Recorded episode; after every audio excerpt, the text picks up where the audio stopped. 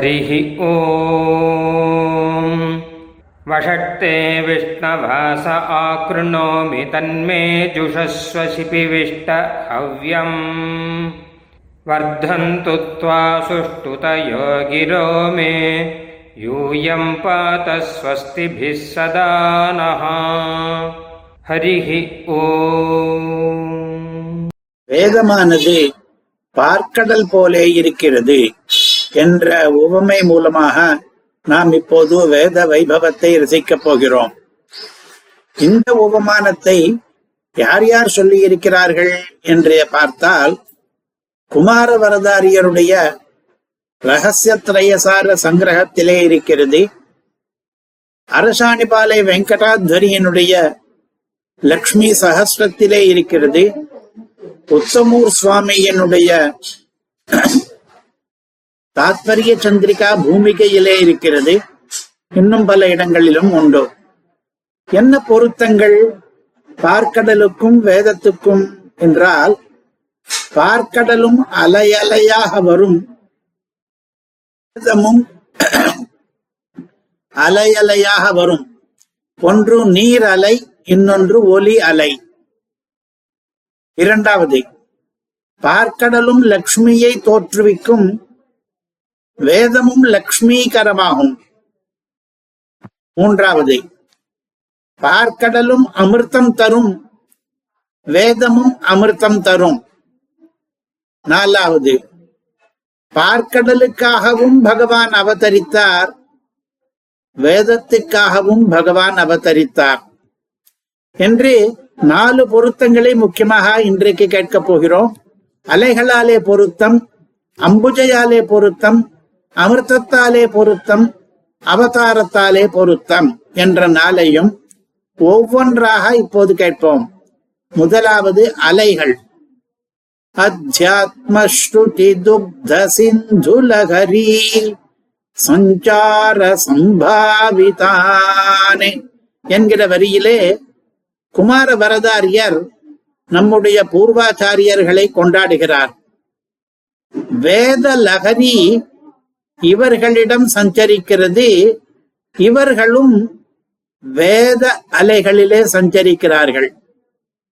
வேத அலை இவர்களிடம் எப்படி சஞ்சரிக்கிறது என்றால், இவர்களுடைய நாபியிலே, இவர்களுடைய கழுத்திலே, இவர்களுடைய நாக்கிலே, இவர்களுடைய உதட்டிலே வேத மந்திரங்களுடைய அலைகள் நடமாடுகின்றன.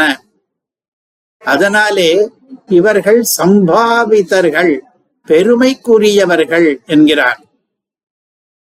மாறாக இவர்கள் வேத அலைகளில் சஞ்சரிக்கிறார்கள் என்பது எப்படி என்றால், இவர்கள் வேதத்திலே பிரவேசிக்கிறார்கள், நடமாடுகிறார்கள், கவனத்துடன் இடரல் இல்லாமல் பயணம் பண்ணுகிறார்கள். இதனாலேயும் இவர்கள் சம்பாவிதர்கள், பெருமை கூடினவர்கள். நம்முடைய பெரியோர்கள் வேத அலைகளிலே சஞ்சரிப்பார்கள், இத்தரர்களோ வேத சஞ்சாரத்திலே அலைவார்கள்.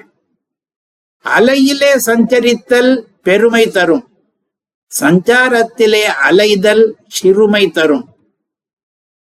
இவர்கள் எப்படி அலைகளிலே சஞ்சரிப்பார்கள் என்றால், சமுத்திரத்திலே கரைக்கு அருகிலே அலைகள் அதிகமாக எழும்பி அடங்கும். அந்த அலைகளிலே அடித்து போகாமல் மீனவர்கள், படகோட்டிகள் இவர்களெல்லாம் எப்படியோ சமாளிக்கிறார்கள். அதில் பயிற்சி இல்லாத நமக்கு அது வித்தையாகவும் இருக்கிறது, விந்தையாகவும் இருக்கிறது. நம்மால் ஒரு நிமிஷம் கூட அந்த அலைகளுக்கு ஈடு கொடுத்து அதிலே நிற்க முடியவில்லை. வேதம் என்கிற பார்க்கடலிலே கூட இப்படித்தான் என்கிறார் இந்த வரதாரியர். எத்தனையோ பேர் வேதத்தையும் மற்ற சாஸ்திரங்கள் போல என்று நினைத்து கொண்டு வேகம் தெரியாமல் காலை விடுகிறார்கள். அவர்களை அலைகள் அடித்து வேறேதோ இடத்து கரையிலே தள்ளிவிடுகின்றன, பலத்த அடிபட்டு கொள்ளுகிறார்கள். இருந்தாலும் நானும் வேத அலைகளிலே நடமாடியவன் என்று பெருமிதத்தோடு சொல்லிக் கொள்ளுகிறார்கள். ஆனால் உண்மையான புலவர்களோ அந்த அலைகளின் மீதே லாகவமாக சஞ்சரிக்கிறார்கள். அவர்கள் அப்படி பிரயாணம் பண்ணும் பொழுது பார்ப்பவருக்கெல்லாம் அது விருந்தாக இருக்கிறது. என்ன திறமை என்ன திறமை என்று நம்மை வியக்க வைக்கிறது. நம்முடைய ஆச்சாரியர்களில் பலரும் இந்த விசேஷ திறமை பெற்றிருப்பதாலே நமது சம்பிரதாயத்துக்கே ஏற்றம் கிடைக்கிறது. இவர்களை பாராட்டுகிறார் குமார வரதாச்சாரியர். இந்த பெரியவர்கள் வேதத்தினுடைய நுணுக்கங்களை நன்றாக அறிந்திருப்பதால் அல்லவா இப்படிப்பட்ட சஞ்சாரம் இவர்களுக்கு சாத்தியமாகிறது. முதல் விஷயத்தை கேட்டோம். இப்பொழுது இரண்டாவது, வேதம் பார்க்கடல் போன்றது என்பதற்கு இரண்டாம் பொருத்தம் திருமகள் உருவாதல் என்பது. திருமகள் பார்க்கடலிலே தோன்றினாள் என்று புராண கதை. திருமகள் வேதரூபிணியாக இருக்கிறாள் என்று சாஹி ஸ்ரீரமிர்தா சதாம் என்று வேத கருத்து. இவ்வாறாக வேதமும் பார்க்கடலும் திருமகள் உருவாதலை பண்ணும். அடுத்தது மூன்றாவது, லக்ஷ்மி சஹஸ்ர மகா காவியத்துக்கு வருகிறோம். ஆம்னாய துக்த ஜலதே ரமிர்தம் மதம்ப நாம பிரகல்பதமப்யுதயம் கரோது. பெரிய பிராட்டி இருக்கிறாளே மலர்மகள் திருமகள், அவளுடைய திருநாமங்களுடைய வைபவத்துக்காக வென்றே ஒரு ஸ்தபகம், நாம வைபவ ஸ்தபகம் என்று ஒரு பகுதி இருக்கிறது லட்சுமி சகஸ்ரத்திலே. அவளுடைய திருநாமங்களிலே எத்தனையோ ஸ்ரீ சூக்தம் என்கிற வேத பகுதியிலேயே இருப்பவை. லக்ஷ்மி, இரண்யவர்ணா, ஹரிணி, ஸ்ரீதேவி, சந்திரா, பத்மபிரியா என்று எத்தனையோ. இந்த கவிக்கு என்ன தோன்றுகிறது என்றால் இவைதான் வேதத்துக்கே சாரமானவை. எப்படியானால் பார்க்கடலின் சாரமாக அமிர்தம் வெளிவந்ததோ அதுபோல வேதத்தின் சாரமாக இந்த பிராட்டியின் திருநாமங்கள் அமைந்திருக்கின்றன. இன்னொரு விதத்திலும் அவை அமிர்தத்துக்கு ஒப்பானவை. எப்படி என்றால் அமிர்தத்தை வாயில் இடுபவர்களுக்கு இனிமை மட்டும் இல்லாமல் புஷ்டி, ஆயுள் விருத்தி முதலிய அரிய பெரிய பலன்கள் எல்லாம் கிடைக்கிறதல்லவா. அதே போல பிராட்டியின் திருநாமங்களையும் வாயில் இடுபவர்களுக்கு, அதாவது கீர்த்திப்பவர்களுக்கு, இனிமை மட்டும் இல்லாமல் செல்வம், பரலோக பேறு முதலிய உயர்ந்த பலன்கள் கிடைக்கின்றன. இத்தனைக்கும் மூலமாக அமைந்தது வேதம் என்கிற பார்க்கடல் தானே என்கிறது இந்த ஸ்லோகம். இரண்டையும், அதாவது லக்ஷ்மியனுடைய திருநாமத்தையும் அமிர்தத்தையும் வானவர்கள் போற்றுகிறார்கள். வானவர் போற்றலாலும் வாயிலே சுவைப்பதாலும் வாழ்வினை உயர்த்தலாலும் வாரிஜை பேர் சுதை போல். சுதை என்றால் அமிர்தம், வாரிஜை என்றால் லக்ஷ்மி. வாரிஜை பேர் லக்ஷ்மியினுடைய திருநாமமானது சுதை போல இருப்பதற்கு இதெல்லாம் காரணங்கள் ஆகின்றன. அடுத்தது நாலாவது விஷயம் பகவத்கீதை சம்பந்தப்பட்டது. வேதமாகிற பார்க்கடலில் இருந்து பகவத்கீதையாகிற அமிர்தம் தோன்றியது என்று பல பேர் வர்ணித்திருக்கிறார்கள்.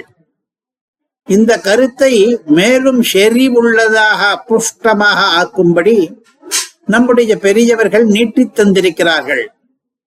அந்த பார்க்கடல் அமுத உற்பத்திக்கு பிறகு என்னென்ன நிகழ்ந்ததோ அதெல்லாம் இந்த கீதாமிர்தத்துக்கும் நிகழ்ந்தது என்று கவிகள் சமத்காரமாக சொல்லுகிறார்கள். இதை ரசிப்பதற்காக அந்த புராண கதையிலே மூன்று அம்சங்களை ஞாபகப்படுத்தி பார்ப்போம். ஒன்று, அமுதத்தை கொண்டு வருவதற்காகவே பகவான் தன்வந்தரியாக அவதரித்தார். இரண்டு, கொண்டு வந்த அமிர்தத்தை தேவர்களுக்கு தருவதற்காகவென்றே பகவான் மோகினியாக மறுபடி அவதரித்தார். மூன்று, பங்கிடும் போது விபூதர்களுக்கு மட்டும் அந்த அமிர்தத்தை தந்தார், அசுரர்களுக்கு தராமல் ஏமாற்றினார்.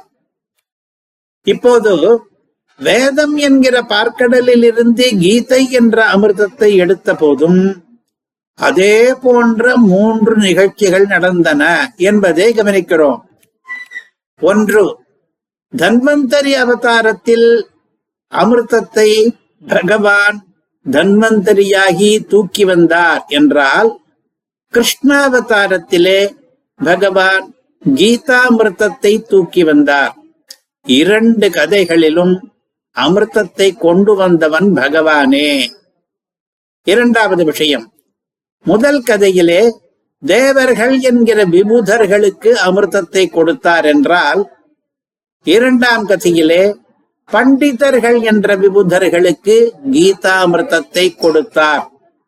விபூதர் என்ற பதத்துக்கு தேவர் என்றும் பண்டிதர் என்றும் இரண்டு அர்த்தங்கள் இருப்பதாலே இந்த சமத்காரம். அடுத்தது மூன்றாவது, விபூதர்களுக்கு அமிர்தம் கொடுப்பதற்காக மோகினி அவதாரம் பண்ணினார் என்றால், விபூதர்களுக்கு கீதாமிர்தம் கொடுப்பதற்காக இரண்டு ராமானுஜாவதாரங்களை பண்ணினார்.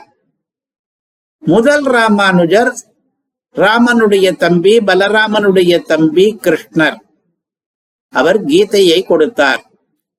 இரண்டாம் ராமானுஜர் யதிராஜர், உடையவர், எம்பெருமானார், அவர் அந்த கீதைக்கு பாஷ்யத்தை கொடுத்தார். கீதை என்கிற அமிர்தம் பூமிக்கு வந்தால் போதுமா? அது விபூதர்களுக்கெல்லாம் போய் சேர வேண்டாமா? அதை இந்த ராமானுஜர் பண்ணினார். ஆக அமிர்தத்தை கொடுத்தார், அவதரித்து கொடுத்தார், விபூதர்க்கு கொடுத்தார் என்ற மூன்றும் இரண்டு கதைகளுக்கும் பொதுவாக இருக்கிறது. இப்படியெல்லாம் பல விதங்களிலே வேதமானது